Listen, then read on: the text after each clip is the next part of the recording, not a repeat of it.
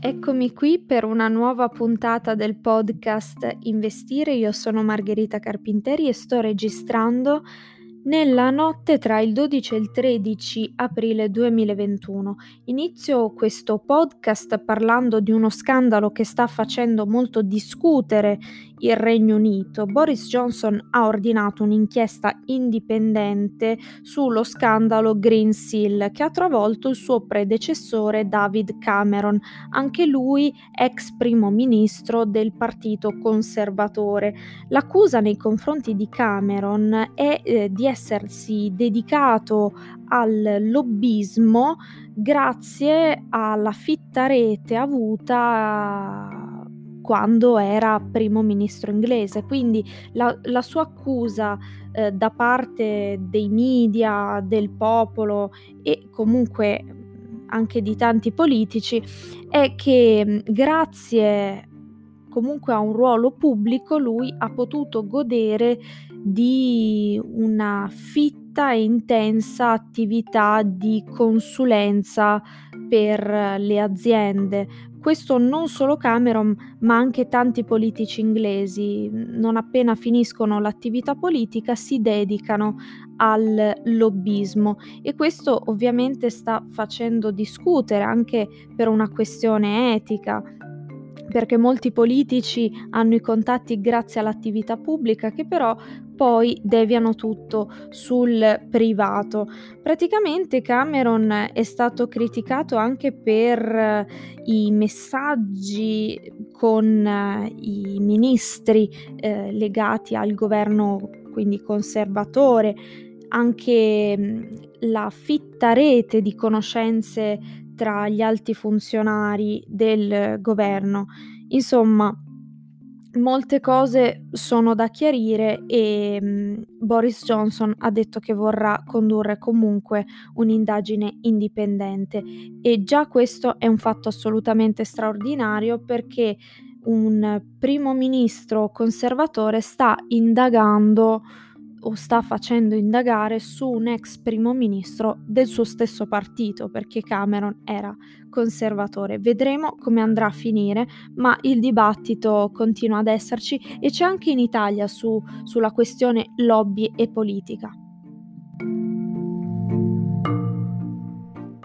Credit Suisse ha tagliato i bonus per il suo personale di centinaia di milioni di dollari dopo che l'istituto svizzero ha perso ben 4,7 miliardi di dollari a causa del crollo del family office Archegos Capital e praticamente Credit Suisse è il secondo più grande istituto della Svizzera per patrimonio ed è stato anche il più colpito di diverse banche globali proprio dal crollo di Archegos che era gestito da un ex gestore di hedge fund, quindi un, di fondi speculativi, che si chiama Bill Wang, possiamo dire uno squalo di Wall Street, era molto conosciuto nell'ambiente però si è addentrato in eh, operazioni molto molto pericolose con una leva molto alta.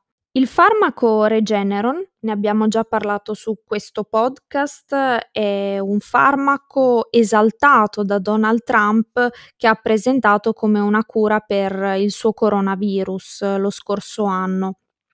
Comunque praticamente è venuto fuori da uno studio che riduce il rischio di casi di coronavirus sintomatici dell'81%, secondo i dati degli studi della fase 3. Inoltre è autorizzato già per l'uso in persone con sintomi da lievi a moderati. Vaccitech, startup inglese che ha lavorato al vaccino Covid AstraZeneca, ha avviato la sua quotazione sul mercato degli Stati Uniti. L'azienda punta a una valutazione di ben 700 milioni di dollari.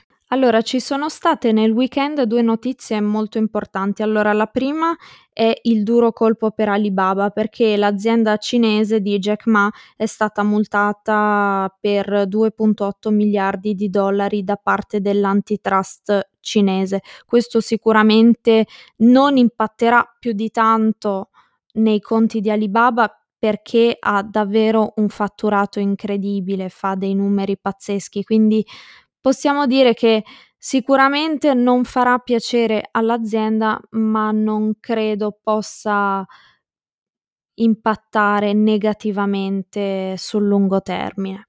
Invece il 71% dei dipendenti Amazon in Alabama ha votato contro la proposta di formare un sindacato in Amazon. Torniamo a parlare di Katie Wood e dei suoi ETF, soprattutto della sua azienda di investimenti ARK Invest. Praticamente l'ETF di esplorazione spaziale ARK Invest è diventato il più grande detentore di un altro dei fondi sempre di ARK Invest. Questa mossa non è piaciuta molto agli analisti proprio per questo collegamento. E è stata una sorta di matriosca, quindi questo grosso, ehm, fondo ETF di ARK Invest per l'esplorazione e l'innovazione spaziale che ha raccolto tra l'altro 583 milioni di dollari il 30 marzo, ha al suo interno, un altro ETF che riguarda il 3D printing, cioè quindi le stampe 3D. E ovviamente visto il periodo non possiamo non parlare di criptovalute, ma oggi ne parliamo in maniera diversa, nel senso che MicroStrategy, che è un fondo speculativo che ha scelto di investire una grossa parte della liquidità nel Bitcoin, ha annunciato che il suo board of directors, quindi il suo consiglio di amministrazione, verrà pagato in Bitcoin. L'ha fatto scrivere nel documento ufficiale inviato alla SEC e appunto si avvisa l'ente, quindi la SEC, che il CDA di MicroStrategy o MicroStrategy ha modificato gli accordi di remunerazione per gli amministratori non dipendenti.